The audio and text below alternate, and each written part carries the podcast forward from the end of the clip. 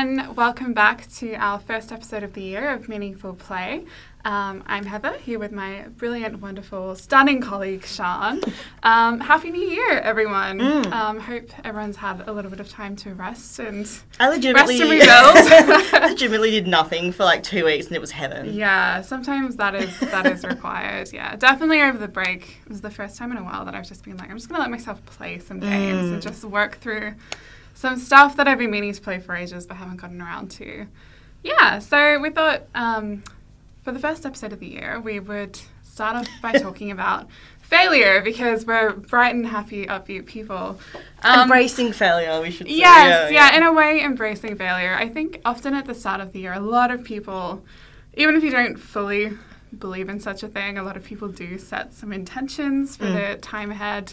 And I think the reality for a lot of us is, is those don't always play out the way we like, or maybe we go part of the way and change direction, or we don't do them at all. Um, but you know, that doesn't necessarily make them failures, or maybe it does, and failure is a good thing. Um, but something that a lot of scholars have sort of discussed, I think, especially in the last maybe decade, about video games is the capacity they have to explore the experience of failure. Mm. So that's, yeah, that's what we're going to be getting stuck into today. But before we do, we thought we'd just chat about what we've been playing recently. So, Sean, I'll throw it to you. How did you spend your summer? So I've been playing a bit of Fallout 76. Yes, I think this is really fun and interesting because Yeah. is are people still playing Fallout 76? They are. So this is a Yeah. great example of failure, right? Because so the, what I knew about it Mm. was that everybody hated it and thought it was a big mess. It did get a bad rap when it Mm. came out. Mhm. Um, and I was like, oh yeah, maybe if it's cheap. Ended up being Mm. something silly like ten bucks. Yeah. And I was like, sure. great, no problem, let's do it. Because it's you don't subscribe, once you've got it, Mhm. you got it. So we gave it a go, and it's like it's not. I like Fallout. Like it's Mhm. very straightforwardly Fallout. Yeah. Like, you Mhm. know the scenario, you know how the mechanics work, you kind of know who the Mhm. enemies are. Um, but again, they have like freaky deaky, interesting things hidden, Mhm. you know that sort of stuff, which Yeah. I'm into.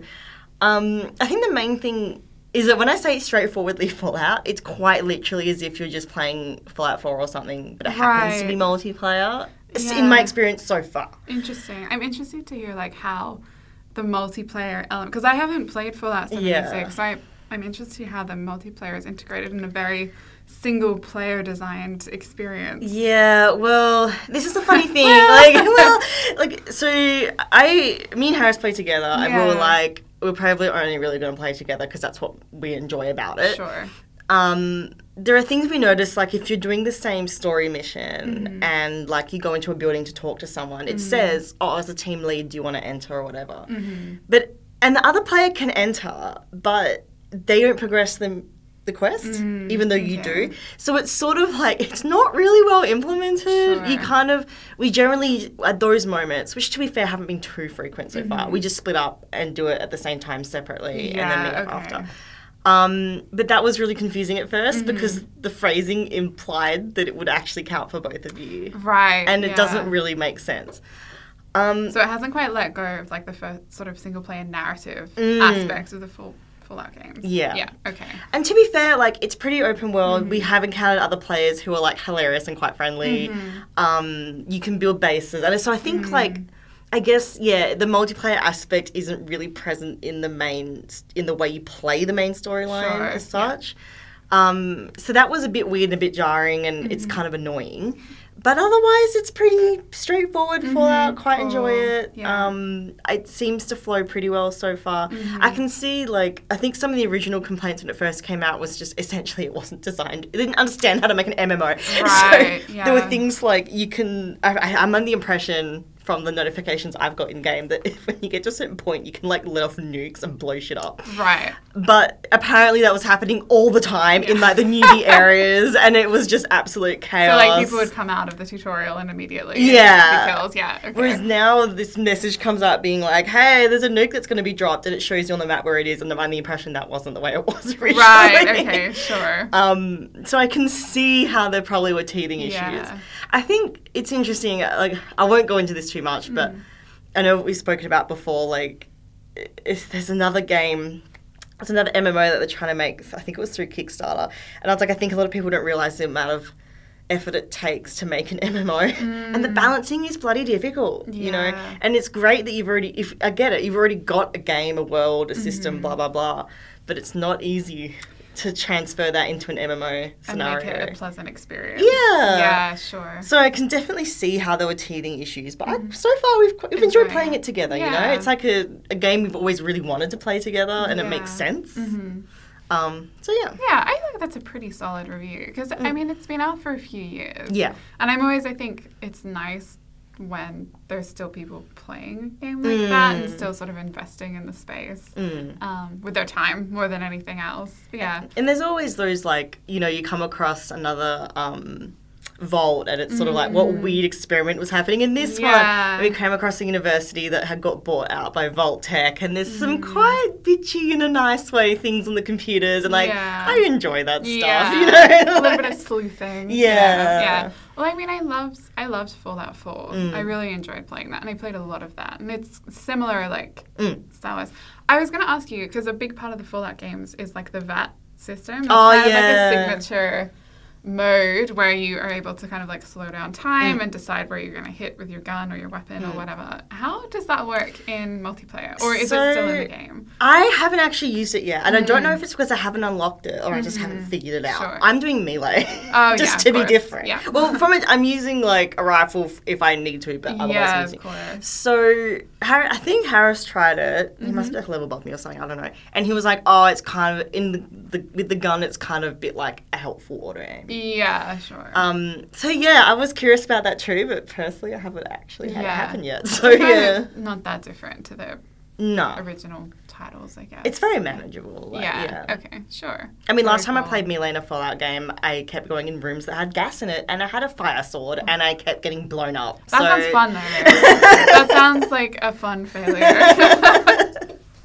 I I've ever played with a sword in a Fallout game. I think I always try to be like, I'm going to do something different this time, you know? Like, Mm. I love this about the way you play. This is like probably where we like tend to diverge. Is you'll be like, I'm gonna try all these new ways. We were talking about this with Genshin, where I'm like, I'm Mm. gonna load up one character with just everything I have, and you're like, well, I'm gonna try everyone and mix and match and be a bit more creative At the same and time, experimental. I definitely have like a core go to when Sure. I know that I'm competent at, Yeah. and I will revert to that when I need sure, to. you've got your your safety net. Yeah, yeah, yeah.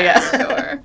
Yeah. And what about you? What have you been playing? What have I been playing? Well, yeah, as I mentioned, I I managed to play quite a bit over the you know two weeks that the university was closed, which was really really nice. Um, but uh, I was just going to talk about two games Yeah. that I played. Um, and one of them, our last episode of last year, we talked about our favorite games of 2022. And then immediately after we finished it, I played a game that by far was like one of my favorites of 2022, but I hadn't played it yet.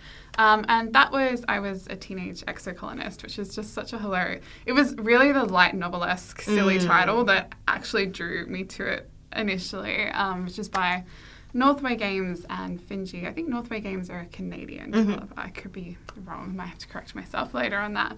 Um, but as Sean knows, I love this game so much. Um, it really spoke to me on like quite a deep level. Some of the themes and ideas that it was exploring, and I came across it because I was researching visual novel games or games that had visual novel elements for a chapter that we're working on at the moment. Um, so yeah, Exocolonist, it's it's kind of like a life simulator in a Mm. way. I think that's probably the easiest like broad term to apply to it. It has RPG elements. It has like a card-based game to overcome different challenges, and you play as Sol, who's a ten-year-old child born in space, halfway through a human expedition to a planet on the other side of a wormhole. Um, and you follow Sol through 10 years of their life from the age of 10 to 20. Uh, and you have sort of, it's a really like nice balance of sort of more personal kind of experiences and especially as Sol gets older and has more sort of responsibility and sway in the sort of community that they live in. Um, yeah, it, I think the balance between sort of like the everyday experiences and the sort of like grander, more sort of like political events is really nice. Um, there's like this is why, this is why it's not one for because it's got a card game in it. but the way they've implemented it was quite charming because you start the game with a small deck of cards and you use them. They they're sort of attached to different like skills and things like that, and you use them in different events and, and sort of challenges. Um, and it doesn't really matter if you lose them as well. It's a little bit like Pyre by Supergiant Games in that respect, in that you could you could play through the whole game and sort of fail at everything, and that's that would be a valid experience. It wouldn't stop you from playing like the game. life. I, guess. life. Yeah, sometimes you just suck and you just don't get to press restart. Or you can if you want Mm. to. But like, um, yeah. Uh, but something that I found quite nice, especially like early in the earlier years of the game, was that each card you acquire comes from a particular experience you have. So say like you sneak out with your friend or something like that, and you get a card that goes into your deck. So every challenge that follows, you're using your memories and sort of things that you've learnt um, to overcome them or to navigate them. It's Which a I, nice way to Yeah. quantify. Maybe isn't the word I want, but it's a nice way to like maybe make tangible our life experience and how we use that to tackle yes, things. I think it was a really, you know, yeah, exactly what you say. Quantify Mm. doesn't feel like the right word, but it was a nice way of using a gameplay Mm. mechanic to sort of speak to what the game was trying to say or what the sorts of experiences it was exploring. Mm. Um, yeah, and as like it's it's funny, it, it's difficult to say because like I was trying to think of other games where I felt like children have been particularly well represented, and I, I kind of came up Yeah. blank because something that I found so compelling about this game was how well the experience of being a child and a teenager was kind of articulated and sort of the extreme emotions and the silliness and the sort of resentfulness at different points. I just thought it was really, really beautifully written um, and definitely, uh, yeah, supported by a really, really nice soundtrack as well. Um, Oh, I have no. Esther Harris has been playing this Yes, as well, and. I have. I genuinely was like this. This music sounds like I could be in a spa. Yeah. And then I like drifted off to sleep while he was playing, and I was like, "This is lovely." and I don't mean that to say the game is boring, because not at all. But it genuinely was very lovely to listen to. Yeah, it's a very it's not like a fast paced Mm. soundtrack, but it's very like emotive and, and beautiful and kind of gentle as Mm. well. Gentle enough to be like background music, but I was reading I'll have to send it to you actually because one of the writers wrote a blog post on their website about how they could have like constructed the soundtrack um, because one of the tracks is done by is it C418 the guy who did the Minecraft Oh yes, music. C148, Yeah, yeah, so he yeah. worked on this soundtrack as well. He's one of the artists, but they were saying they needed to sort of craft a soundtrack that was representative of like 10 years of someone's life. So the sound was not going to be consistent throughout. They were going to be repeating motifs and things Yeah. like that. Um, and the sort of conclusion they came to was they would have lots of different artists produce the track. So it wouldn't just be a single kind of composer. That's very Um, cool. Yeah, and there's one of the artists. Gosh, I should have made better notes for this. they were saying, you know, like one of the artists who did one of the tracks, they actually was just busking on the street, like not too far Oh, from where they works, and they were like, oh, this is a good sound, and a very kind of like holistic sort of coming together of the music in the game, and how there's sort of this sort of like lighter sort of tones in the when you're younger, but as Sol grows up, like the mood is a bit has a bit more like depth to it. Um, yeah, so the soundtrack is very very good. I would highly recommend a listen even if you don't play it. Um, Mm. But yeah, there were a lot of yeah a lot of themes in the games that I guess spoke to things that I'm interested in as a person, but also Mm. as a scholar. And one of the aspects that I loved was the kind of way it sort of explored sort of post-human ideas without being overtly about like cyborgs or anything like that. Um, the so all the children in the colony who are kind of your like probably your cl- closest companions Mm. throughout the game, or the ones that you sort of depending on how much you interact with them, you see more of themselves, and they have a sort of sway over the story. They all have a sort of genetic uh, enhancement, or their which is given to them. I- It's not whether it's when they're super young, but it starts to become visible by the age of six. Um, but they have these genetic enhancements. But the adults of the colony, who you know, sort of led this Mm. journey, they don't have these genetic enhancements. And I thought it was really interesting to see the sort of tensions that came from having these children who were modified and these adults who were not, because a lot of the modifications were not like they're not like big hero like Yeah. oh, um, or dramatic. Because remember, one of them was like didn't need much sleep or something, right? Yes, and I was like, yeah. that seems difficult. Yeah. Yeah. So there's you know there's some of them feel no shame or don't have fear or they need little to no sleep in order to exist. And those sort of like fundamental human experiences of like being afraid, um, feeling ashamed of your appearance or your looks or you know just needing to sleep on a regular basis sort of obviously fundamentally change how they how one would engage with the rest of a community mm. it's sort of It's interesting too because Yeah. there's things that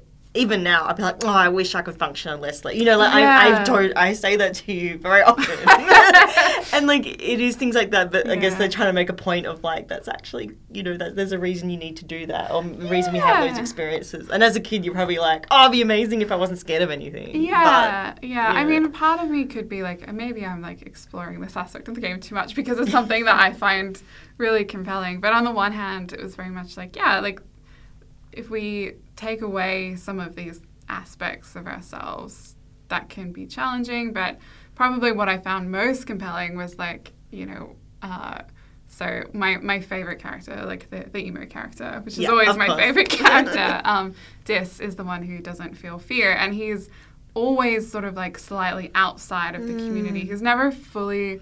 He, he struggles, especially when he's younger, to sort of Mm. feel like he fits, and it's clear that like his sibling has less of an issue with this than he does, but at the same time, his like lack of fear gives him a very different perspective on the natural environment around them. So Just think, yeah, if you're on another planet, you don't really know the flora and fauna. You don't know if it's a dangerous place. So everybody else is probably like, oh my god, don't go outside. yeah, yeah, exactly. And a lot of the adults are obviously used to protecting the Mm. children and doing all that kind of thing.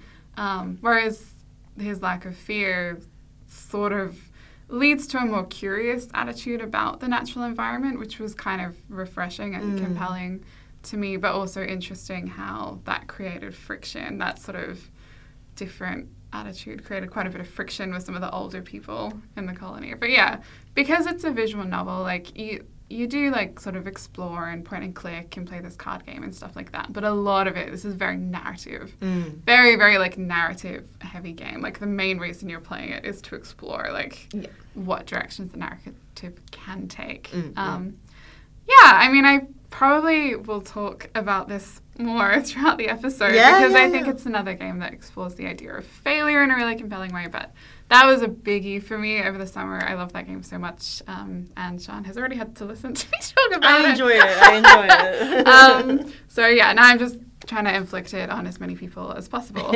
Um, going okay so far. Uh, and then the other one, probably the other one that I played the most of over the summer was Pokemon Scarlet, which I mentioned wanting to play. Mm. Um, and it, yeah, I really like this Pokemon game. I still haven't quite finished it. Something that I really liked about it is in both um, Pokemon Sword and Shields and Pokemon Arceus, they've been trying to implement the open world into Because Mm. that's the dream, right? We want to live in a Pokemon world. I mean- Exactly, yeah. And I felt like this game, in as much as I played of it, it was like the truest realization of that aspiration of the Pokemon games. It feels like much more like the Pokemon live there and that they're not just like toddling from point A to point B, um, which sometimes I felt a bit in Arceus. It was kind of like they were there, but not necessarily living there. They were sort of plonked there. Yes, yeah. Mm-hmm. Whereas in this game, possibly the aspect that makes it feel more lived in is that the friendly Pokemon will sort of like follow you around. So if you're like walking out through the fields, they'll sort of the nice ones at least, or the ones who are curious, will start to like gather around. When you They- said that Mareep does that, I was like, do you realize that Mareep is one of my favorite Pokemon? Oh, There was one of my yeah, that was a really nice moment. Like not too long after you start playing, one of the because the sort of quest structure is kind of open as well. You Mm. can kind of pursue it, and it doesn't restrict you to doing the gyms in a certain order, or you don't even actually have to do the gym Wow. stuff. There are other sort of like paths you can follow. Um, they all sort of involve Pokemon battling still, so it's not necessarily like wildly different, but it is a little bit different. But yeah, one of the early like areas you can get to, there's all these sort of like farming fields, and I was just walking about, and I like paused my game for a bit, and when I came back, and all these little Mareeps Oh were coming over and having a look, and I was like, that's a really nice. Um, it just felt like you know, there's a I think part of the reason people like Pokemon, especially when they're young, is that like wonder for the natural world. For sure. Being like, oh, cool, I got all these cool creature friends and things like that. And so I felt like that feeling they did a really good job with in this game. I saw a video online of Mm. like I think you can do emojis or something maybe. yes, yeah, it- you can do like selfies and Oh, do I funny saw pictures. it, yeah. ma- multiple Marills Yeah. copying the play. And I was like, oh, It's very cute, They just know how to get my heart, and now I'm like, do I need to play this? like, I feel like if you were going to play one of the newer Pokemon games, this one is probably the one. Yeah. Yeah. Because, yeah, you, you played a lot of the older ones, but Mm. less of the more recent titles. Yeah, I got Yeah. up to Gen 3 is kind of Mhm. where I was like, yep, cool. But Johto's my favorite. So when you're mentioning these Johto Sure. Pokemon, I'm Yeah. like, oh, I'm melting inside. And I feel like I didn't check, but I feel like the Pokedex for this game is also bigger. Like there's a lot of Mm. Pokemon in it. Maybe because they had to kind of populate the world and make it feel like different areas had different feelings. Um, there, so every game they implement some. They implement like new Mm. ways to play or slight alterations. And this one, there's like a. I think I'm not going to pronounce this properly. There's like the Terrestrialize feature where you can change your Pokemon's type in a battle, which is kind What? of interesting. like, yeah, it adds. It actually it's it looks a bit silly, but it does add an interesting dimension. Sure, to, yeah. Um, to playing, but they also have probably which I enjoyed more was you can like make sandwiches for your Pokemon, which have different like stat buffs and stuff That's like pretty that. cute. And it's just the silliest little sandwich making mini game, and it plays this hilarious dinky music. And you, it's on a timer, and you kind of have to drop the ingredients onto the bread, but like they don't want to stay on the bread, so it's like the QWOP of sandwich making games. yes, yes. They kind of like flop all over the place, and then you finish, you slap the top of the bread on top, and then you get this really nice panning shot of your sandwich. It's just like a mess. yeah, which is yeah, really funny. And then all your Pokemon like eat, you, you get a shot of them That's eating very your sandwich. cute. It's very cute. It's very silly, um, but very it kind of reminded it reminded me a lot of Jenny Jiao Hsia's games, Ah, which she's spoken yeah. about before. Um, that kind of silly, like throwing things together. Um, but yeah, so the sandwich making game is That's fun. very I rate the sandwich making game. They could release that on its own. I think it'd probably be quite good. Um, yeah, but as I was saying to you, I really like this Pokemon game. It still hasn't quite held me like the Mm. full way through. I felt myself getting a little like I know what's gonna happen and what the gameplay is gonna be like for the rest of the game, which sounds dumb because they're all like that. But I mean, I don't mind rep- repetition in playing games, so I'm sort of like, why is this one not quite doing it for me? I'm still I'm still thinking about it because like I love games like Hades and Exocolonist, which Mm. is a big long game that you're supposed to play lots and lots of times. Like that doesn't phase me. I quite Mm. enjoy that style of game design. So yeah, Pokemon Scarlet really good, but maybe still not. Maybe still missing something small, which I haven't quite managed to put my finger on. You have to update, I think. Yes, yeah, Well, I need to finish it. Maybe, maybe I'll change my mind. when I Yeah. finish it. Maybe I did try and play it really quickly, and so it, it could be that I just burned out because I was Yeah, trying to yeah, be like, yeah. yeah. But again, not an experience I had with Exocolonist, which I also played Mm. really quickly. So yeah, though I mean, I played a few other things over the summer, which was really nice. But those two I probably spent the Mm. most time sort of teasing apart and seeing how they worked. Yeah. Well, actually, I remembered that I wanted to Mm. tell you about some spooky games that I yes, played as well. because you've been playing some itch stuff. well, Yeah. is super fun. So I was kind of like, I just want to experiment a bit. And Itch is Mm. brilliant because Yeah. I got a Humble Bundle forever ago. And also, there's heaps of free games on there. Mhm. And I'm just like a whole bunch of short, like 20 minutes tops games. yeah. Because, like, either experimental, the kind of interesting ideas, or it's people learning how to design a game and, like, that makes me appreciate all the work that goes into Mhm. it. You know, it's Yeah. Mm-hmm. cool. But what I've really found are these spooky, like, like retro games, like Yeah. old school games, but spooky. Mhm. So, like, the one I found was amazing was Harvest Festival 64. yes. Which Please is speak more yeah, about yeah. this game. It's um Animal Crossing Yeah. but like 64 style, so very Mhm. polygon, you know, Yeah. very flat color, but scary. And it's honestly like maybe 10 15 minute game. Mhm. And you just you collect things for villagers and things get scary and it's very dark. Like yeah. and it's just like it was a great experience. I don't know how does how did I don't want to because like it's so short. You don't want to say what exactly the experience yeah. is like, but it's just a great little spooky freaky thing. And I was like, it's so effective. So so Mm-hmm. Such simple graphics and that. Um, because then I found out that there's uh, a game, I guess genre Mm-hmm. called Haunted PS1, and it's all PS1 style. I'm about this. Yeah, This- yeah. yeah. This is my it's like digestible yes, horror, right? yeah. Like it's manageable. Yeah. And so it's all like very polygony, very blocky figures, very like maybe blurry textures. Yeah. They sometimes they have the the like videotape, the VHS, um, the lines on the screen, and it's really effective. Like yeah. And the ability to convey fear in such a short amount of time is Mm. kind of a feat in itself. Yeah. yeah. Is it? Do you think it's scary because it's taking like a form that you know and twisting it? Oh, Or for sure. It is. Because as a yeah. kid, you totally got freaked out by little things in games that in hindsight probably weren't that freaky. Yeah. But yeah, like there was there was um uh, two in particular actually. Yeah. There was one called Security Booth by Mhm. Carl Horde, and I think it was a free one, Mhm. and that you're like outside a company in the Mhm. um the security booth that you let the cars in Yeah. and they're like let these cars in but not if they don't match the number plate Okay. and just spooky things happen and it's so Right. effective Yeah. it's so But simple you're stuck in your security booth. yeah, and you walk outside and you're like, how far can I go? Okay, well, there's the invisible wall, just like it used to be. Mm. And like you kind of walk up to things and you're like, the low res textures just make a really spooky atmosphere because you can't see clearly. hmm Yeah, and there was another one called Last Bus Home by Mhm. Magic on itch. And again, you- you- you're at a bus stop and there's a creepy guy there. There's a few different endings. Mhm. And it's just so small and simple, but such a spooky experience. And Yeah. digestible is the word I tend to use because, like, I try to play the new Fatal Frame and I Mhm. love it to bits. Yeah. But 15 minutes and I'm like, oh my god, I need to have a Stress. life. Yeah, Yeah. like, I'm like, I need to wind down now. Yeah. So, like, this for me is a great way to explore.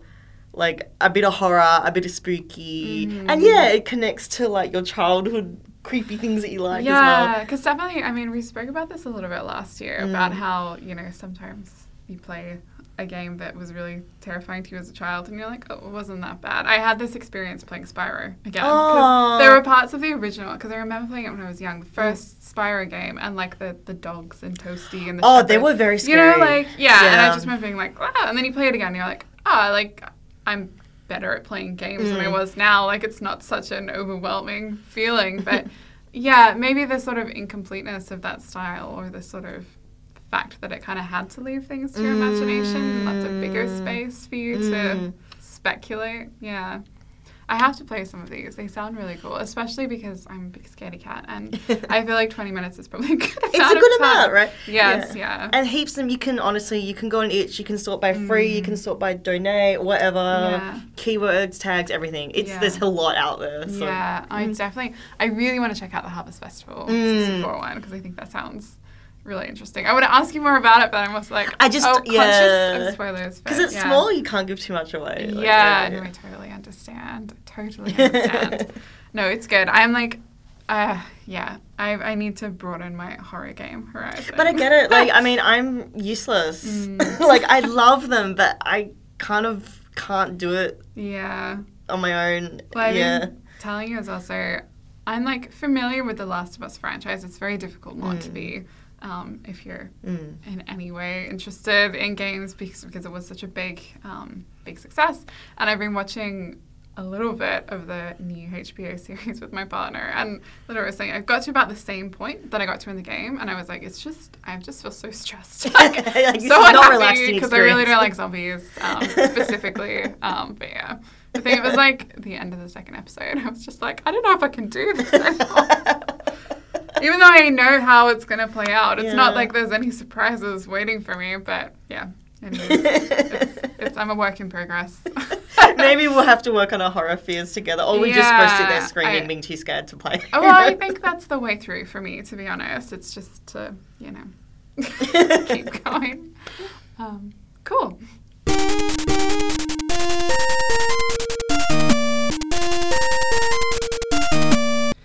So, we wanted to talk about failure in games. And in part, I think this was sort of prompted by some conversations we had with Nathan yes. um, over in Melbourne. But um, yeah, we wanted to talk about this concept of failure in games. Um, and Sean phrased when we were talking about this, you phrased the sort of start of this question in a really nice way, which was like, how have we understood failure in games? Or how do we understand the concept of failure when we're playing a game? Which is makes the question more interesting, I think, because there's the easy answer that you could reach for. It's like, oh, when you don't succeed. Um, but I think when we think about, or at least for me, the word failure comes with a connotation of like an end point, like the point where something stops, or like, whereas there are very few games that I've played where failing has prompted me to put it down. Like, it's not really something that I necessarily will put me off playing a game because failure when you're playing a game is often the point where you go, oh, why didn't that work? Or like, what's a different way I could have done that? Sort of rethink and sort of reconvene the resources you have available to you. So, yeah, I mean, as we mentioned before, because failure is such a big part of games, there are quite a few scholars who have sort of toyed with this idea of, of what it means when we play games. Um, and I know you've done quite a bit of research. Yeah. Um, at, uh, so I wondered if you just wanted to jump in and maybe Sure. talk about a little bit of Jesper Juul, a little bit of a few other people. So I went through my notes on the literature I have, and I Mm. kind of found a few different themes in how people have understood Mm-hmm. failure in games. Um, probably the first one was enjoyment of the fail state. hmm And Jesper Juul, I will read this quote out because it's quite a good quote, so bear with me. But Jes- Jesper Juul has a nice explanation for how he understands it. Is this from his book? Um, I will put this in the reference Mm-hmm. list, but I think this is from the conversation piece he had in a journal article oh, brilliant. reflecting Cool. on the book. Yeah, awesome. So he said, My argument is that the paradox of failure is unique in that when you fail in a game, it really means that you were in some way inadequate. Such a feeling of inadequacy is unpleasant for us, and it's odd that we choose to subject ourselves to it. However, while games uniquely induce such feelings of being inadequate, they also motivate us to play more in order to escape the same inadequacy. And the feeling of escaping failure, often by hmm. improving our skills, is central to the enjoyment of games. Games promise us a fair chance of redeeming ourselves. This distinguishes game failure from failure in our regular lives. Because good games are designed in such a way that they give us a fair chance, where in the regular world, there are no such promises. I was like, oh, that's such a good quote because it, it really neatly explains okay, like, yeah, we enjoy it because the difference is in a game we actually have a chance of getting somewhere. Yeah, there's almost like a creative, exploratory Mm. capacity to failure. It's like, well, if I fail, it's not, it's not over. Yeah, exactly. Yeah. yeah And I think that quote actually, I mean, you know this a little better than me, but I think that quote kind of nicely captures Juul's kind of work on failure because he has a book Mm. on failure in games, and that, yeah, his perspective is kind of nicely acknowledged in that Mm. quote as well. And a few other people said similar things, like Mm-hmm. Jane McGonigal, who's famous for her book Reality is Broken. Um, she quite succinctly says, compared with games, reality is hopeless. games eliminate our fear of failure and improve our chances for success. I'm like, sure. And Csikszentmihalyi, he's famous for his flow theory, Yeah. which I am and was a big fan of. Mm-hmm. If For him, he, he would take this perspective that the people enjoy the act itself. So if in games, people enjoy the act of play. It doesn't really success and failure doesn't necessarily come into it, but it's the process of play that people really enjoy. Yes, yeah. Um, It's so yeah, almost like that kind of. It's almost like a childlike Mm. attitude. Like when you're playing on the playground, you're inventing stories. They don't succeed or fail. They just change direction as you play. Mm. yeah, Yeah. yeah. So that was like the first theme I came across. Mm, yeah. Yeah. Yeah. Um, yeah, should I go on to more themes? Please Or- do. Yeah. Sorry, I was I was ruminating. no, no, no. Yeah. Please jump in. If, yeah. So the other I, I came across was Mm. the use of failure in, um, well, I guess as a game and a game mechanic, but also like Mm, yeah. the narrative tool or a Yes. fiction. Yeah. Okay. This is my bucket. Yeah, so this is going to be great, great. So Ronald, I think it's Toki, Yeah. um, talks about how the death state, the fail state, it can fail to line up with the game's Yeah. narrative. So when that happens, it's a bit, it's like uh, dissonance a bit. Mm. Um, they say fictional worlds can become coherent in a Mm. lot of different ways. But the way that the game deals with failure can be a really common issue for Mm-hmm. being like, this doesn't quite make sense in terms of the narrative.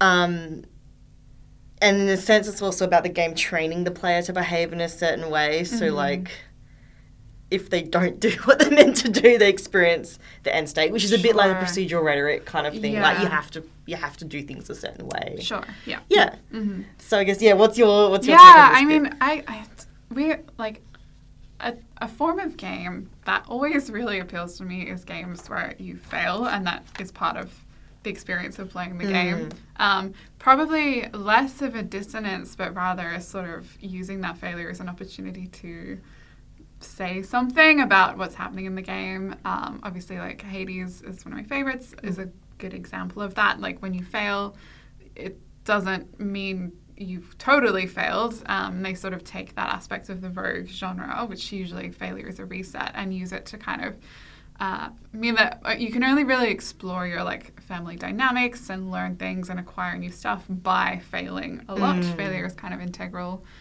to the experience of playing that game. But the game, you know, another Supergiant title that does that is Pyre, also, where failure, rather than when you fail, rather than being thrown back to the start like you are in Hades, the story just continues. Um, and something about that mode of design I just find really satisfying. Um, and I'm trying to think of point, games where failure has has been like a, a dissonance for me. But the ones Mm. that more eagerly like come to my mind are the ones where I failed and it's resulted in something interesting Yeah. happening. And maybe that sort of connects um, this kind of way of thinking about failure with someone like Juul, Mm-hmm. um, in the sense that like there's sort of it rewards a kind of exploratory attitude to what's happening in the world, or maybe understanding the world through not always feeling like you have to overcome it, but Mm. sometimes you have to not overcome the world in order to succeed. I don't know. I'm I'm throwing things out there. Mm. no, it's, it's thoughtful. Yeah. Yeah, I think um, that was something that I really liked about Exocolonist was that there. I would trying not to spoil the game too much, Mm. though it is difficult. Um, it is difficult when you love something and you're just like, Bleh, I just want to like word vomit all about it. But like in that game, you know, it it's not it's not blind to the history of colonialism. Let's put it that way. It's not. Uh, there's no fantasy of the colonial um, that's really truly present in that game because you sort of the rather than being like a military or political mission, you're kind of part of a hippie commune, and they're leaving Earth because they have a dream that's actually inspired by a science fiction novel that's in the world um, that they're sort of pursuing, and and it's sort of you kind of come to understand it because you're a child, so it takes a little bit of work. But a lot of the people in the colony are people who might have been considered criminals in like on Earth because they were sort of resisting a certain status quo of being. Interesting. Um, but I like a rebel story. Yeah, it, it is a little bit more of a sort of rebellious, almost like pirate story. Interesting. if, if that would even be the right phrase. But despite that, it also acknowledges that even though these are people who um, are trying to overcome some of Earth's failings, they're still from Earth, Mm. um, and they still carry with them some of their like uh, political uh, feelings or you know uh, desiring to control the environment. And something that I found rewarding while playing is that the game there there are paths you can follow where unintentionally or not you might end up sort of fulfilling a more sort of like controlling, dominating um, mode of living with this planet. But probably the nicest ones is kind of they ask you, well, what if you fail, you know, to, to conquer the environment? What what what else is there if, if What's the alternative? Yes, Like, yeah. yeah If if you fail that, then what is better? And then that way, it, yeah, it just kind of allows itself to explore ideas in a less kind of. Because even like I'm thinking, parts of this game remind me a little bit of Mass Effect Andromeda, which also some people had some like tensions with because it didn't really interrogate Mm. what it means to travel to another place and set up shop and you know do all that kind of thing. Um, yeah, whereas this one, perhaps because it wasn't, it's not an open world game, so like moving through the environment and gathering resources and all that kind, it's sort of less of a. Um, there's less of an impetus to do that. Maybe Yeah. maybe the genre itself gave it a bit more space to be a bit more reflective. Yeah, I'm waffling so much. No, I'm enjoying this. It's interesting. It's interesting. Um, but yeah, I think maybe that's somewhere in between Yeah. um, Toti and Juul's kind of ideas Mm.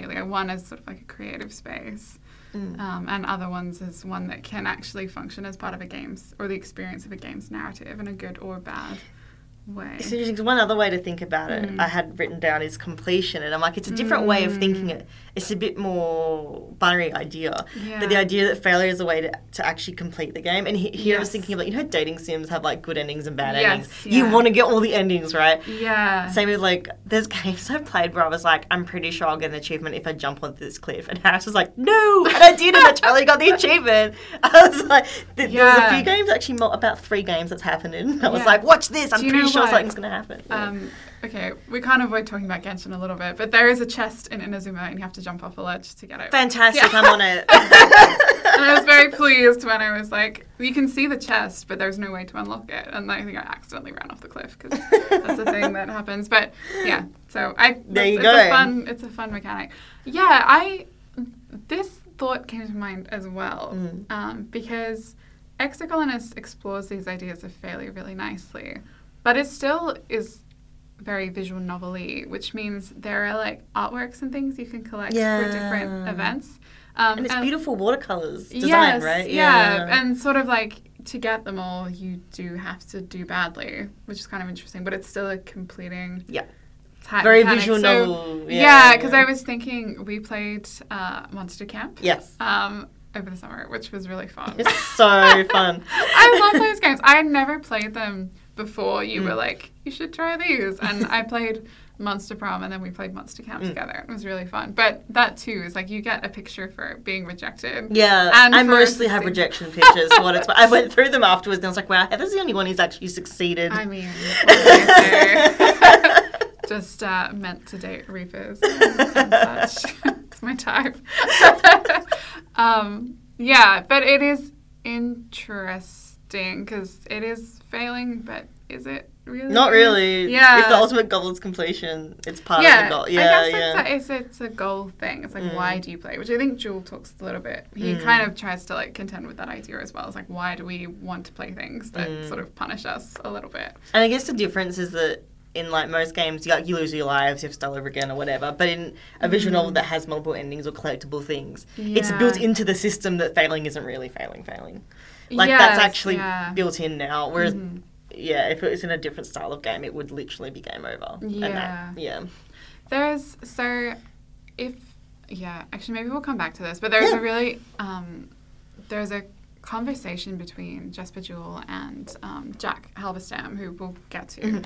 um, a little bit. But in that conversation, Juul talks he touches on like the idea of like ahedonism, which I also think he talks about in his Mm. book, where he's like, well, there's like a perspective that like pleasure is not necessarily the most important thing for human existence. It's an idea that he kind of like toys Mm. with there, and which is kind of an interesting one. Whether like games uh, sort of capture like a bit more of a variation in, in Mm. what we get out of life, perhaps, or what is meaningful to us in life. But yeah, we can come back to that. Sure, we're sure. going to talk about Halberstam more, I think. Well, I'll quickly mention another a Yeah, one that's yeah, yeah. a kind of a side going. piece, and then Mhm. we can come back to. So another one was competitiveness and difficulty in Mhm. terms of failure in games, which is Mhm. probably what we're quite familiar with, like toxic communities and shit. Mm-hmm. So, excuse me. um, Adolf and Turkey kind of were talking about um, how players attribute failure to others. Mm-hmm. Um, and toxicity is kind of afforded by game design. I could talk about this for the end of time. Please. Free. so you know, if you think about like League of Legends or Overwatch Mhm. or whatever, right? It's kind of like, oh well, I failed because you didn't heal me enough, or Sure, yeah. we failed because these people weren't playing as part of the team in Yeah. the way we were directed to, or whatever. Mhm. There's that kind of like you don't want to see personal failure, so it's all you can base on other people. Yeah, sure. And Christopher Paul, who I'm a huge fan of, Mhm. has a fantastic book Mhm. um, about why um, video games are toxic meritocracies. Yeah. Yes, I thought this was really interesting. I'm Um, big fan, please- yeah. Yeah, please elaborate. so I'll read out this quote that I picked out because I thought it was quite succinct. He said, Video games are a place where the abstract ideology of meritocracy is actualized and solidified. In a broader context, meritocratic narratives cover up structural inequality and personalized responsibility to make each individual appear to be responsible for his or her own success or failure, resulting in recognition by critics that meritocracy functions more like a myth than as a coherent ideology. Mm-hmm. And the idea here is that, like, if you like, it talks a lot about Overwatch, and at the mm-hmm. time I was playing a fair bit of it, so I was like, yeah, I can kind of get this. Yeah. It's sort of like we're all have the same like we're on the same playing field so Mm. we all have the chance to be great and if you don't put in the work to get better skilled or whatever Yeah. that's your failing and we can basically be mean to you and yes. put you down for that is kind of the gist of it yeah um and just an visual individualistic. yeah it is game. and it's a team game right Yeah, Like- that is really interesting. Yeah. and um, it- and then kind of bouncing off that, Jesper Juul talks a lot about more casual, and I say this with the air quotes because as we all know, it's hard to define la di da. Yeah. More casual games not being as punishing in terms Mm-hmm. of failures, and then you have these competitive, especially competitive multiplayer games being yeah. quite different in that sense. Yeah. Um, if anyone's interested at home, Sean has some really excellent papers on Overwatch and the kind of reward system Thank you. of Overwatch. so highly recommend you look it up. if you can't access it, just email me. or find it We're in special in special places that we know about. um, yeah, I mean, hmm, I enjoyed Overwatch when I played it, but there's also like I feel like it's very good at making you feel very stressed, and perhaps that. oh, it's horrible. I stopped It's, playing. ma- maybe it's the like short like temporality of each match that Yeah. heightens your experience. I don't blink. Or it resists. it resists like some efforts to collaborate because it's so quick. Yeah. You kind of just have to know where you need to You be. kind of have to use voice chat, which I'm like, no, because let's not open that can of worms. Mm. And I think, like, I literally don't blink. Like, I get dry eyes because I don't every time I play because yeah. it's so fast paced. And Yeah. I, I enjoyed playing with friends because we kind of. Well, we can have voice chat on, and I Mm. can be like, "Hey, what do you want me to do?" or "What should I do in this situation?" and we'll co- cooperate a bit more. But it is Yeah. really, it. I mean, especially if you think that you jump again, it's it's funny because as a team game, you're playing as an independent person, so it's very neoliberal. Mm-hmm. Yeah. And you're like, okay, and especially if you play competitive, you're out there to win, but it's for Mm. your own personal, individual yeah. uh, fame or something. Let's say. So like. You want to cooperate, but really you want to make sure you end up on top. It's it's interesting. Yeah, if you don't know. mind me asking, just because it's not that I haven't, but you've played a lot more MMOs than I have Mm. over time, and a lot of different kinds of MMOs. And I remember you talking a little while ago about how like Final Fantasy Mm, had quite a nice way nicer. community of play, and I wonder. Sorry, I'll put you on the spot. Do you think there's I don't know what stands out to you in Overwatch compared to some of the other MMOs you played, even like Fallout 76, because that's a shooter as well, even if it's more of a narrative. I think that I think game. I think often like Overwatch, League of Legends, or them, they call Mm. them like I think the term is like competitive online multiplayer Mhm, games. yeah. So it's teams versus each other. Yeah. Mm-hmm. Someone's got to win. It's pretty fast paced, and then you get points or whatever. Yeah.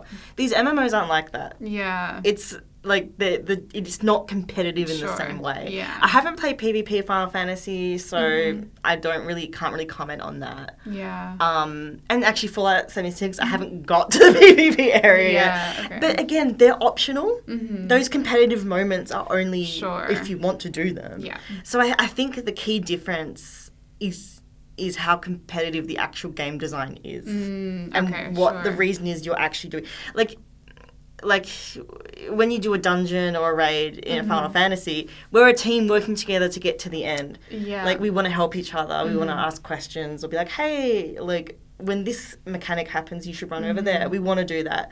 Whereas when it's like teams fighting each other and it's so fast paced, Yeah. it's it's uh, it's only about beating the other team. And there's no space for that dialogue. No. Not really. About like how to get things. I think not a huge amount. I think like obviously you can have audio chat, Yeah, and if you play with people you know, you can like plan stuff. Um, but at the end of the day, I feel like people are. It's very. It's a very individual, individualistic style of Mm-hmm. yeah. play. Yeah.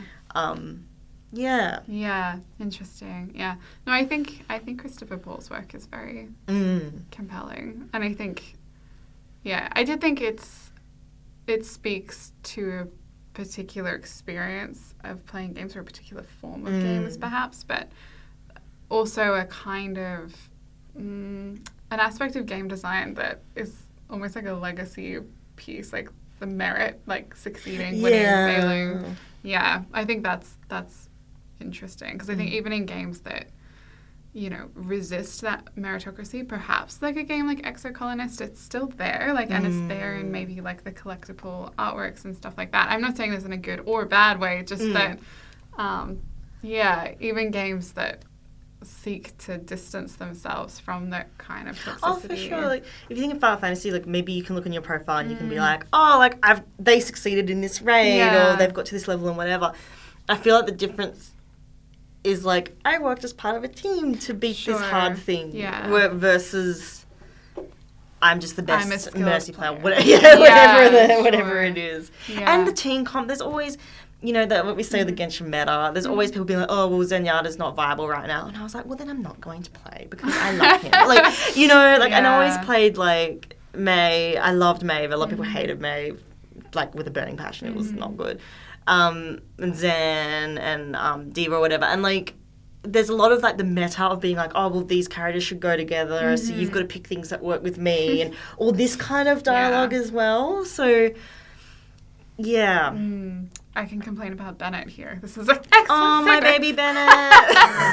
well, like, yeah, I mean, I guess the most at, at the moment the most like meta-driven game I play is is Mm. Genshin, and there's a character called Bennett who's just good at everything.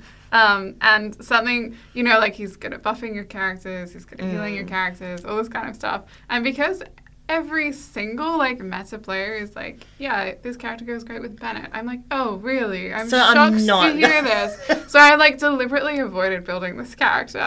so he was actually my first character I Yes, unlocked. Yeah, so I was lucky. like, I, okay. oh, do you know what? Maybe it's partially because I never got him also until like really recently. And every like guide would be like, this character goes with Bennett, and I'd be like, oh, great That's for people who nice. have Bennett also. I think I also this is the thing as well. Mm. I go by like the look of the character and that like Yeah. the Zenyatta thing. I just love the idea that he's a yogi android. That's fun. Yeah, like, that is fun. and better, I just love it. He's super unlucky, and his icon's a thumbs Yeah. up, and it's just this like I love And it. he's got like a kind of cute, almost like Kingdom Hearts kind yeah, of style. and everyone hates to him. Yeah. like, and I'm like, that's I part of mean, he me. does wear cargo shorts, and maybe that's admirable in a fantasy world where you could wear cooler And, stuff. and but even he's an interesting example of failure, right? Because he's so mm. unlucky. Yeah. In the story, the idea is that he literally keeps failing. He blows himself up in his attack if Yes. he hold it long. And, Yeah. and again, and he's just the thumbs up meme is such a thing. And I kind of. I think that has a special place in my heart. The idea that he keeps failing and keeps blowing up and he's just smiling with a thumbs up just gives me something. I don't know. it is an interesting kind of like playful because he's such a valuable character in the Genshin Mm. meta in so many different ways, but is kind of like cursed at the same time to have always bad luck. Yeah, I think that's kind of fun. I always like Mm. the. Sorry, I'm I'm, like, I'm really good at derailing. I always like the they've got like Bennett, and then they've also got Klee, who's like born lucky, and she carries around Ah, bombs. And so that explains totally how fine. she's still alive, Yes, basically. yeah. yeah, okay. Yeah. That's quite good. Well, did we want to talk a little bit about Bonnie? Did you want to touch Yes. on Bonnie Ruberg?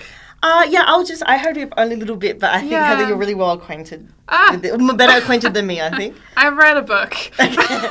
so, so uh, Bonnie Ruberg uh, wrote a book called Playing to Lose, The Queer Art of Failing at Video Games, Mhm. which is like, which Nathan, I think, introduced us to. yes, yeah. This is we were talking. So Nathan Jackson, we Mm. went and did a talk in Melbourne last year with him. He's a researcher at University of New South Wales.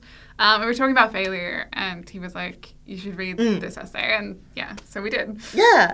And like, I think the first question I had was like, what does queering games mean? Because Yes, I yeah, don't, let's I know, talk about this, Yeah, yeah. because like I was saying to Heather, like I know queer in a specific understanding, and then I Mm-hmm. was like, what? I don't know what you mean. So there's this really nice paragraph that I think is so succinct, and I've highlighted it in my Evernote. Sure.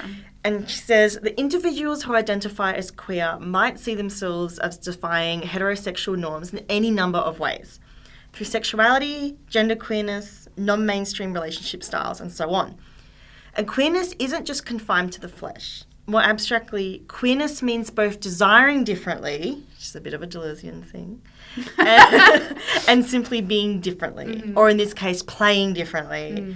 a longing to live life otherwise, a resistance to social structures, and an embrace of the strange. Mm. So she kind of really nicely, uh, on that on that page, explains Yeah. we don't, we're not actually just talking about sexuality and stuff. Yes. We're talking about doing things differently. Which I think is really important. And we were both saying that we really liked that Ruberg made the effort to explain what they meant Yeah. by the use of this term because, on the one hand, like this whole discussion of like diversity in Mm. games and, you know, the representation of LGBT people in games is sort of one, but that's, they're kind of going a little deeper. Mm. Um, yeah, and as we were talking about before, you know, I think it's important because the word queer is used a lot in academic texts. Yes. Um, it's and it and it is sort of shorthand for a particular thing, which Ruberg I think explains well. But you know, I also feel that you know, for some people, queer is a really liberating mm. phrase, but for others, you know, it's a really difficult and frustrating one because it may not be.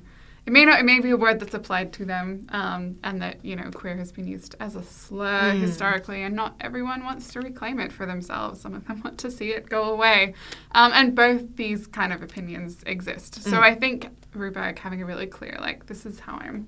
It's very helpful. Yeah, this is how I'm going to use the term queer to talk about video games, is a really nice thing. For sure. Mm-hmm. Yeah, especially like when I read that, I was like, oh, I've understood it differently in all the other things I've read. So then I think, okay, well, how are they meaning to use it? you know? Yes, and that's yeah. just it. I think that's important um, to not just use the term without explaining what you mean. Mm. Um, yeah, Yeah.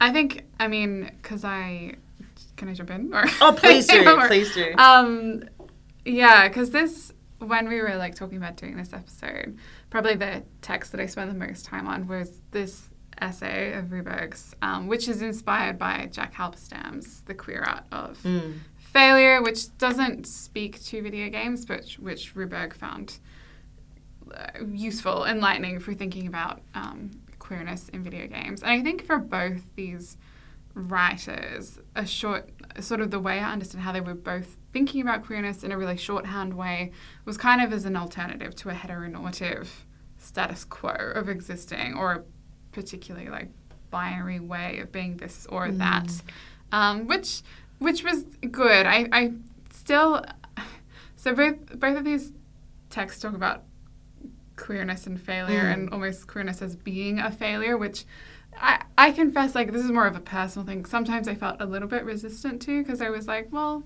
do you? I mean, does it have to be a failure? Like, does that word have to be used? But I, I mm. understand why it is being used. I'm not saying it's not correct, but It, it's tricky because you're like, I understand the social cultural structure over time has. If, if you view it in a binary Yes. way, it has classed that as being a Yeah. failure. But can we break out of that structure now and be like, do we need to still think of it that way? Yeah, I I felt you know like and this like I think both of these writers have done really good work. Mhm. It was more of like a personal like really like does yeah, but Yeah. but something that Halberstam does say, which I found really useful, is they acknowledge that the language that is required to Mm. sort of reframe certain like cultural things is not always accessible to us and sometimes we have to do it through words that may not quite work and i thought that was that was actually from a conversation they had with Jesper Juul. Oh, that one, yes. um and i thought that was it was nicely articulated. I'm doing a hodgepodge job of repeating it, but the idea was that sometimes we have to try on. Sometimes we have to fail at f- explaining failure, Yeah. and that was kind of nice. I mean, it's Um, nice because it also acknowledges like we're trying to use language as a tool to communicate some uh, something, and like as we all know, communication varies. It's subjective, la di da. Like, it's just it's not as simple as figuring out exactly the perfect way to explain something the first time. right? Yeah, yeah, Yeah. and I think um, so. I mean, there there is a book on like queerness in video games that is relatively recent, which we can pop in there. Mm. Um, uh, da, da, da, what do we call them? Reference list. Like, What's that word I'm looking for? Um, we'll put them in the show notes for the episode. Um, but it is like quite a it's a fairly lively area of study. Mm. Um, and yeah, I think for both these writers, one talking about video games, one not, as we've said, they sort of see failure or queer failure as this almost not necessarily resistance, but in some ways a, a resistance to Mm. a, a status quo of being.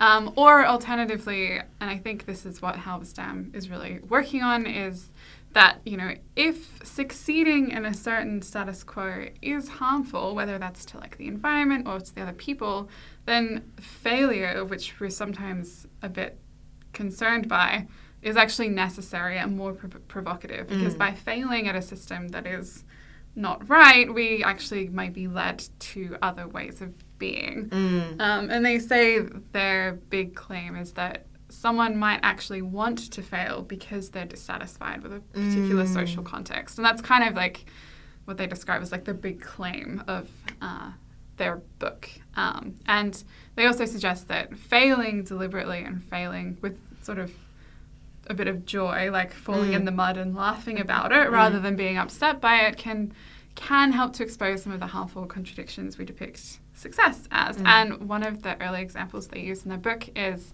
um, Little Miss Sunshine, which I don't know if you've seen. Oh, I film. love Little Miss Sunshine. Yeah, yes. and in that there's, I mean, I haven't seen that film for a long time, but I did love it when It's I watched good. it. It's a lot of fun, and they talk about sort of the scene towards the end where Olive, it's Olive, right? Yeah. the main character. She does she goes to this beauty pageant, um, and she's sort of the whole way through the film is sort of self-aware that there's a certain standard for this beauty pageant that she isn't, or there's a certain She's a wacky kid. She's a wacky kid, and Yeah. the identity that is required Yeah. to perform, she is not. Like she doesn't. Yeah. She doesn't fit. Um, and it.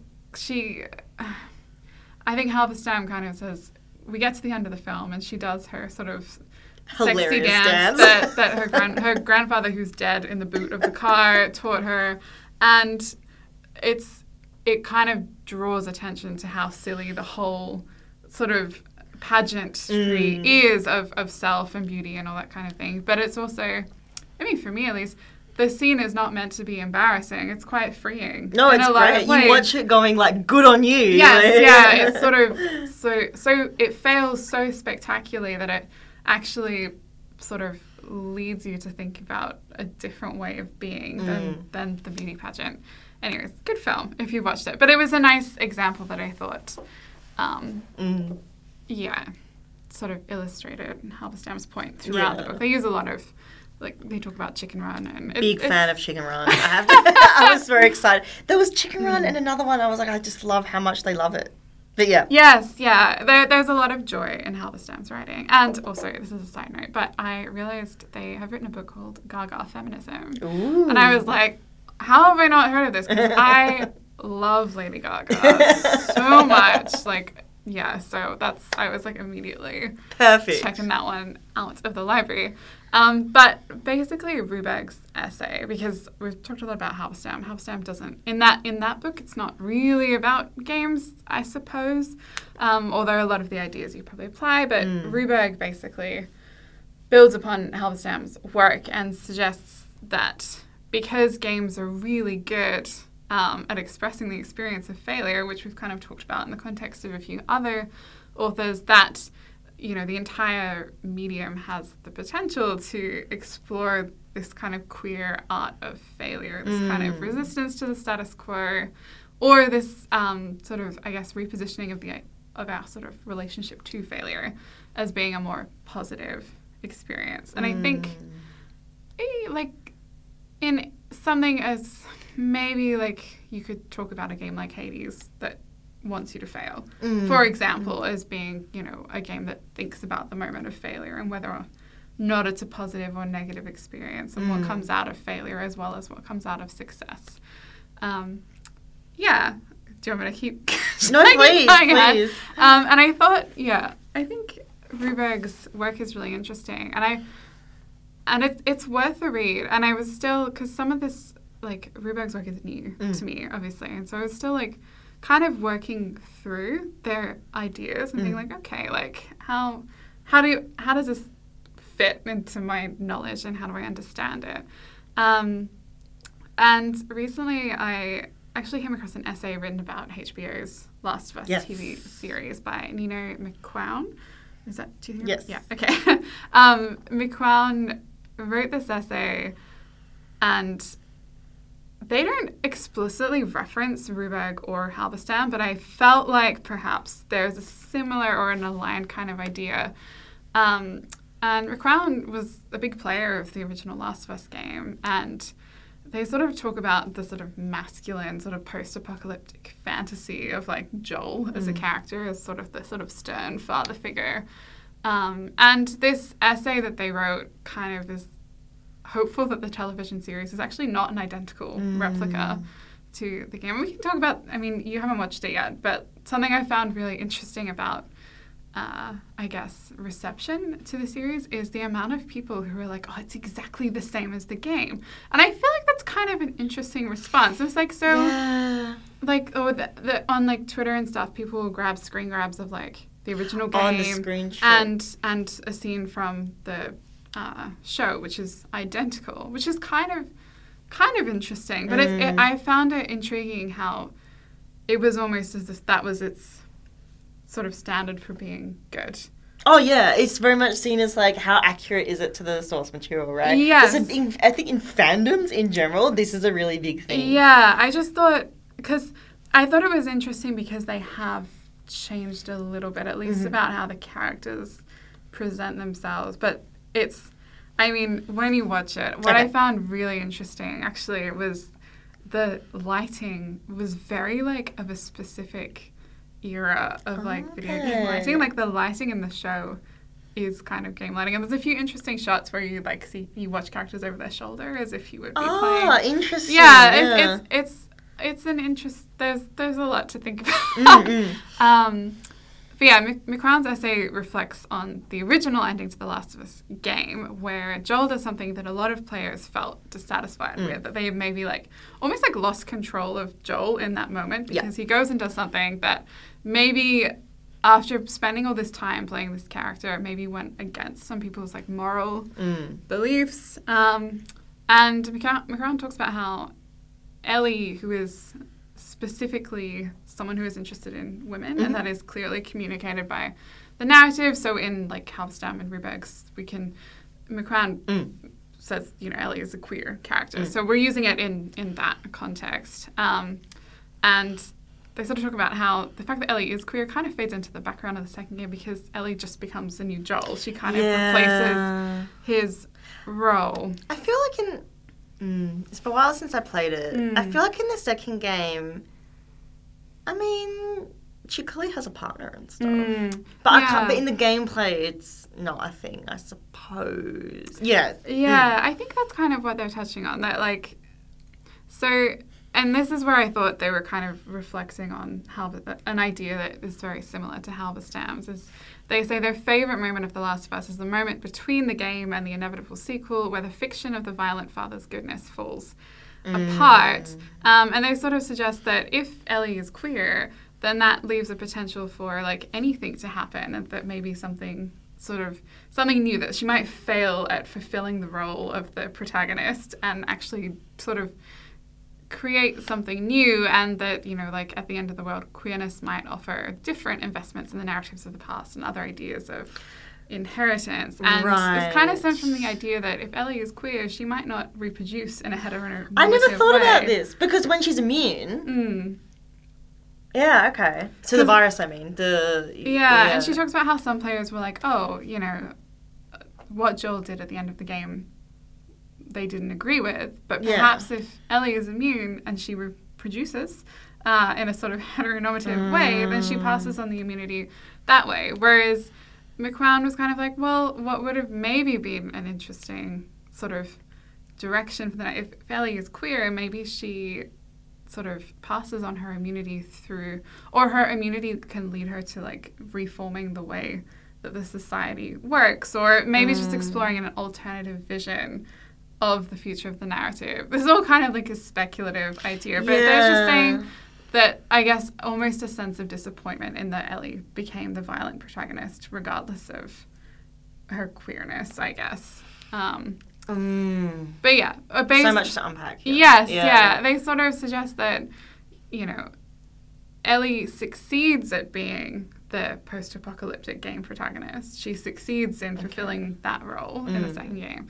but it might have been more interesting if she'd failed to actually be violent or sort of Right. to sort of like take on Joel's role in her sort of like quest for vengeance. It's so interesting like too because if then if they have like this female character Mm. become the protagonist and be like, oh well, because she's a woman, she doesn't want to commit violence. You know that would cause problems. I'm not saying. I'm, Mm. what I'm thinking is how. Is this just the unpicking stereotypes thing where I'm like, Yeah. Mm-hmm. what is the correct, and I say correct with air quotes, is there a correct answer? Yeah. Because I feel like if, it depends how you communicate it and like how much you build up the character and if you can Mm. explain why they're doing the things they're doing.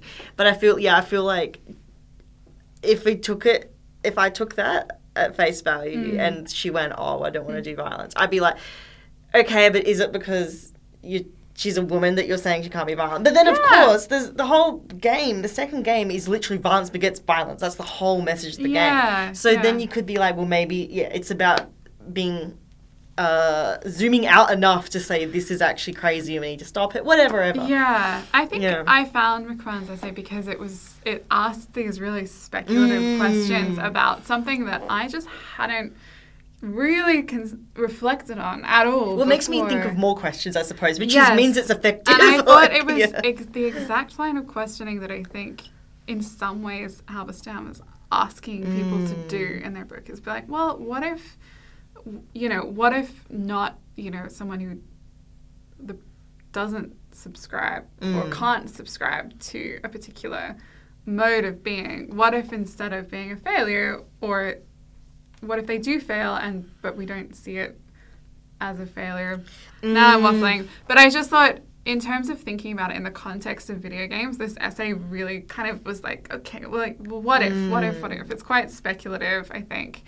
Um, yeah, and it's interesting what you say too, because you're right. From a community perspective, because this was the thing I was thinking Mm. as well. I was like, perhaps part of the reason Ellie is violent in the second game is because that is the gameplay. Like, that's the game mechanic. Also, she's grown up in the environment. She's mega traumatized, la di da. But yeah, there's so many And factors that's that what come I into thought was this. interesting, especially watching the TV show, because I was like, in the TV show, it doesn't shy away from saying like the society that has been built in the aftermath Mm. of this um, huge uh, epidemic, pandemic, kind of is shit. Like no one's happy. Like No. everyone is just kind of like surviving, and I think.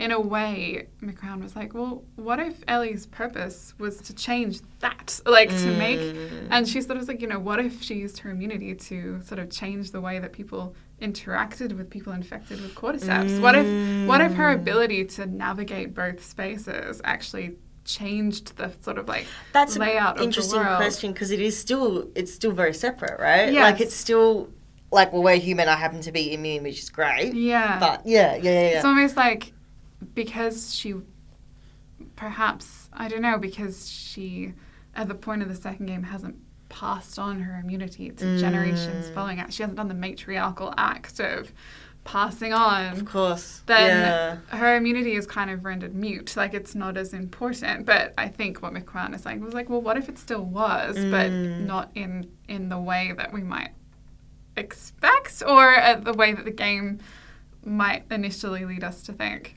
But yeah, I will pop the link to that in the show notes too because I- it's also just a really well written Mm. sort of piece, um, and I really enjoyed that. But I think, yeah, that was, and her the the conclusion of McCown is that, um, you know, they hope that maybe the show pushes Mm. against that a little more or uses its sort of like the space it has as a TV show to maybe explore a bit of the texture of the world of The Last of Us a bit more and be a bit more reflective.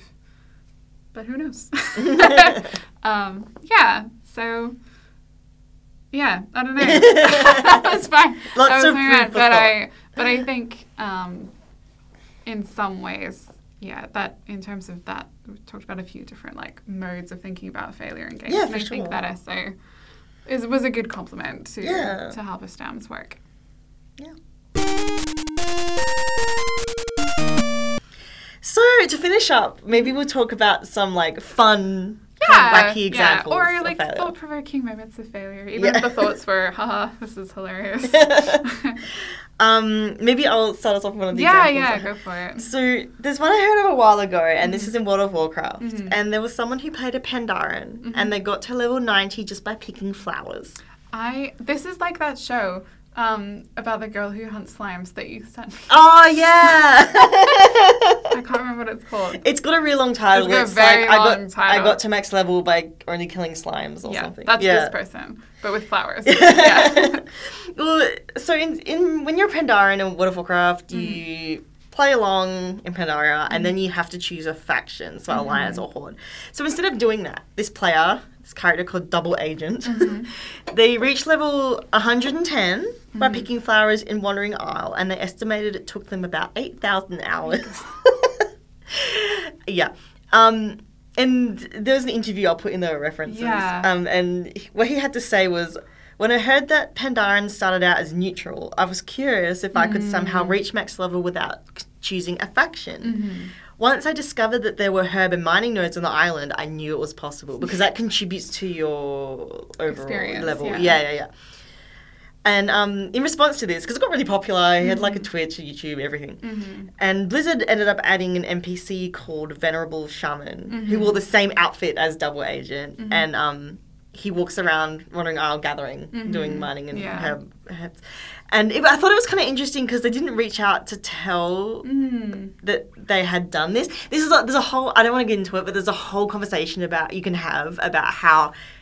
Um, I guess game companies, and particularly for MMOs, do and don't engage with the players. Mm. Yes, it's yeah. very interesting. Um, and now he's working on getting to the next max level cap. So good for him. But- still, still out there. Yeah, He yeah. flowers. Yeah. This is very like, yeah. This this is failure is almost a resistance to Yeah. the system, which is really interesting. And it's but it's like not even really resisting the system. It's just like doing something. doing something different. Yeah, doing something your own way. And there was other ones I found. I think on Reddit I first heard that someone played Skyrim and they were like, "I'm going to be a farmer Mm. Yeah. in Skyrim."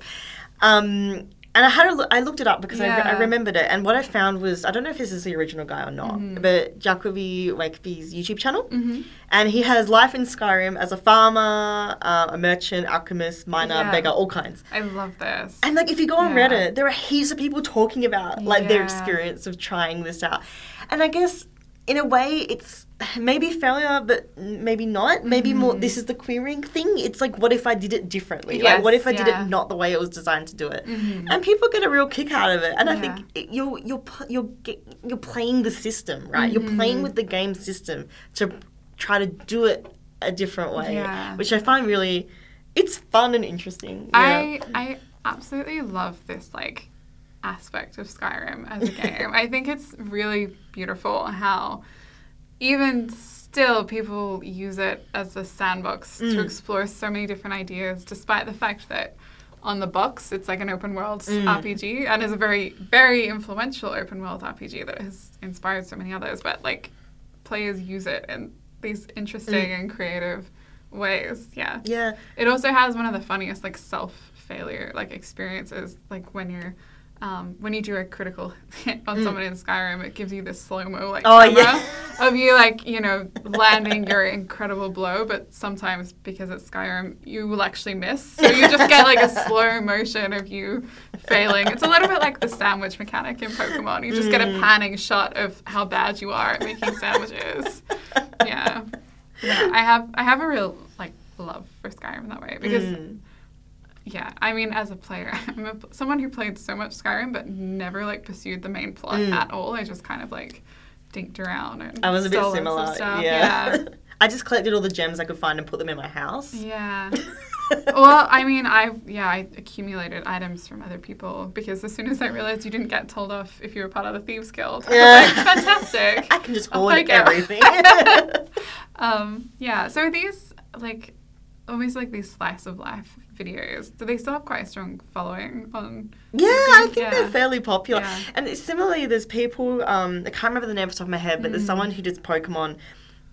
Um, and basic like challenges in different Pokemon games. For Mm-hmm. Yeah. example, it's like, can I play Pokemon Red using only Ash's Pokemon, or can I beat the Nuzlocke challenge? Yeah, like, can I only yeah. use Ditto? There's these kinds of, and I guess they're challenges, but they're also examples of failure because throughout these videos, and it's similar in the Skyrim ones. Mm-hmm. Yeah. They're kind of like, okay, this is what I set out to do. I knew that these were going to be the obstacles in the Yes, game yeah. Mm-hmm. mechanics to making this happen, and this is what I therefore decided. And a lot of the time, they do end up not working out, and that it's like an experiment, I suppose. Yeah. And that's yeah. It's an example of like living differently Yeah. in the world. Yeah.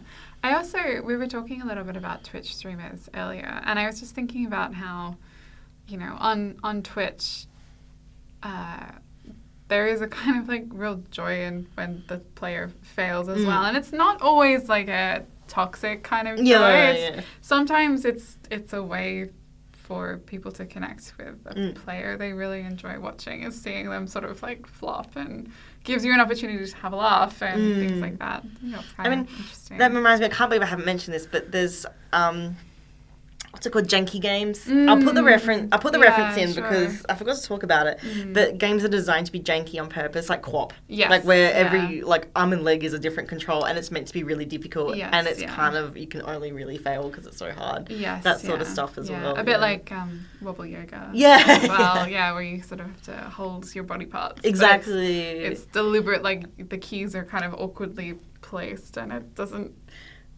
It, it's it's almost more enjoyable when you do badly. Yeah. There's like hilarious animations of this person balancing in ways that the human body should never be able to do.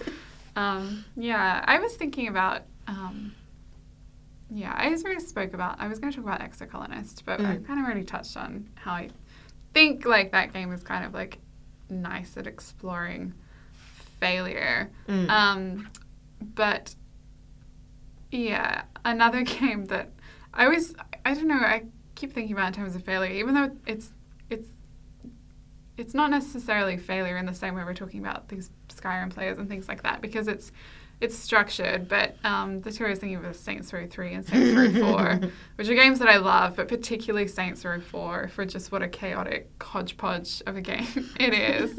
Um, and I think in many ways you could read these games as deliberate failures of the Grand Theft Auto like, oh yeah. action hero narrative. It's like people say Grand Theft Auto is sarcastic. I'm like, no, no, no. Saints Row is sarcastic. Yeah, no, Saints Row is Saints Row, especially those two, I think, are particularly um, aggressively sarcastic and also sort of aggressively aware of different game tropes and stuff like that. And just, I think they're they're always. And I mean this in a good way. They're deliberately like, how can we make this so campy and so excessive and so ludicrous and so obscene that it just kind of like it is possibly maybe not even appealing to people who would like Yeah. this kind of genre. And I, you it's know, like an absurdist game, I suppose, in some way, maybe. yeah, it is. It is quite absurdist, and I think that in a it that's what I mean. I'm like, it's, I'm not sure whether it's it's Mm. failure in the same way we've been talking about it, but maybe.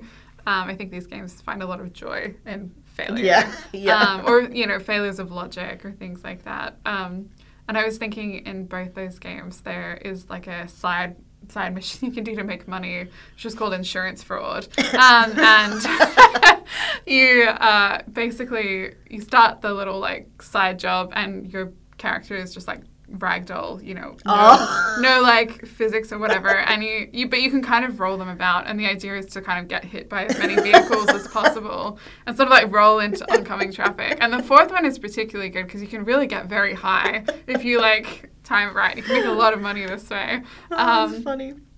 And of course, you're like playing this insurance fraud mission as the main character, who is the boss of a criminal organization. so they're kind of an important person, but you know they're really on the ground, like making, making the dollars.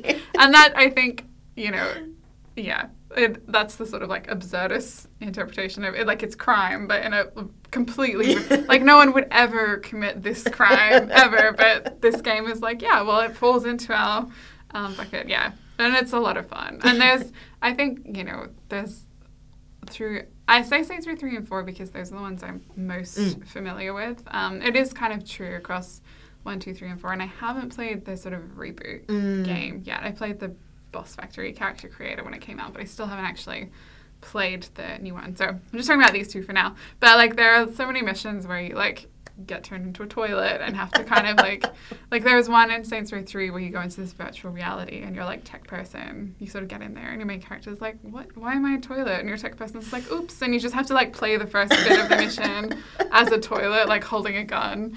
Um, and then Saints Row 4 most of it is actually set in a virtual replica of the city. Like it's Oh not my God. actually in a city. And something that I just found hilarious the first time I played it is because it's a virtual reality. Sometimes the NPCs kind of glitch out deliberately. So you'd be like walking down the street and someone will just have like really long legs, or like someone will, will be like a you know household item. They've just been turned into that, and they're just kind of like going about their day, and it's never really reflected on or like it's it's it's a joke that's very visual and never kind of acknowledged. Um, but yeah, so I think you know it's it's a bit different because it's, it's structured to be that way, but I think it's structured to kind of make fun of some things mm. that m- perhaps more seriously toned action RPGs.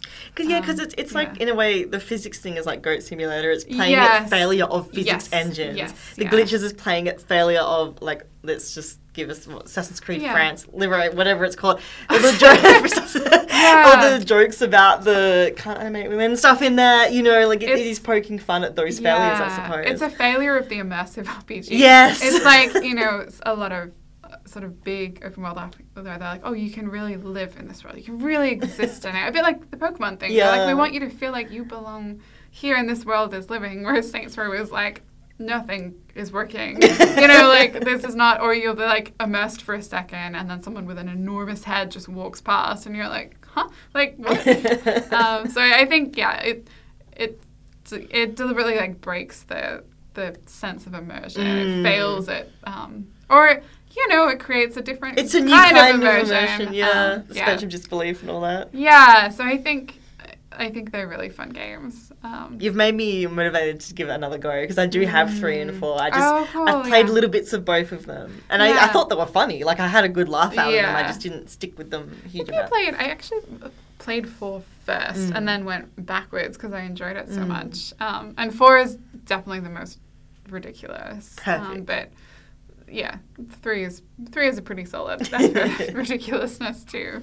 Um, and I was thinking, you know, yeah, just like I guess the joy in failure. And I was thinking of Felicia Day's Co-optitude Mm. series, which I haven't watched for a long time. That is my favorite one that the- she did. Yeah. So, um, is it still running? No. It's not. So, Very upsetting. Felicia Day, um, you know, celebrated, I guess, games journalist, creator. I like I just when I try to describe to somebody who doesn't know Mm. this stuff, I kind of just say she's like a gaming celebrity, which is probably celebrity might be like not a nice way to put it, but she's like a commentator. She does act. She's an actress. She writes. She's a creator. all Yes, kinds of yeah. things. She does Yeah. does a lot of interesting things, but on um, her Geek and Sundry Mm. YouTube channel, she did this series with her brother where they played like old video, not old, but you know, like older video Some were games. pretty old. Yeah. yeah, some were pretty old, um, and you know, often played them kind of badly.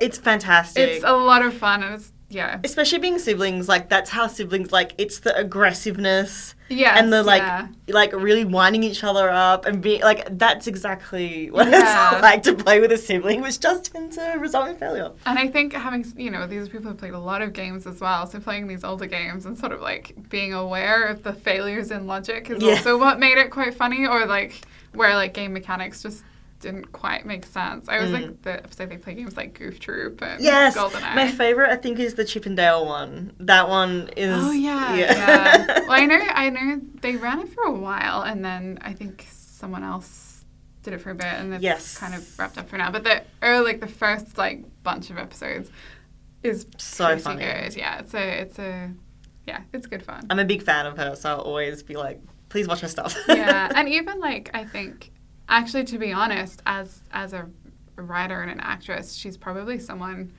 who has explored like failure as a function of games quite yeah. quite richly, and I'm thinking of the Guild Oh. as well, where like she's a good player, but she's kind of failing at life, and it's that kind of tension that you know is explored through that series, and then it kind of, but she's not really failing at life. Mm. It kind of, she's not fitting into, at least at the start of the series, she's got like a serious World of Warcraft addiction, which was inspired by Yeah. her own experience. Um, Yeah. And she's kind of not doing, she's basically failing therapy itself. It's so funny. Um, She's like on the phone to her therapist yeah. and like, "Are you playing right now?" um, and like, init- the initial kind of premise is like, oh, like she's maybe not in the best place, but it's actually her connection with other players that is Mm. almost liberating, um, and not not such a failure as perhaps the very initial scene tries to suggest, which Yeah. is kind of fun. I like that show a lot. I have a big smile on my face because I just love that show Yeah. so much. It's, it's honestly what got me into Yeah.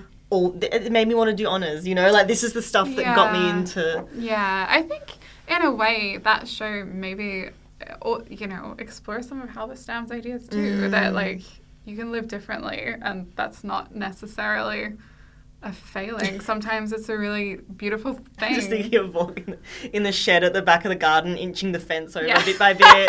Got these like dead aunt or someone's Yeah. patient. like, Yeah. He dares to live differently.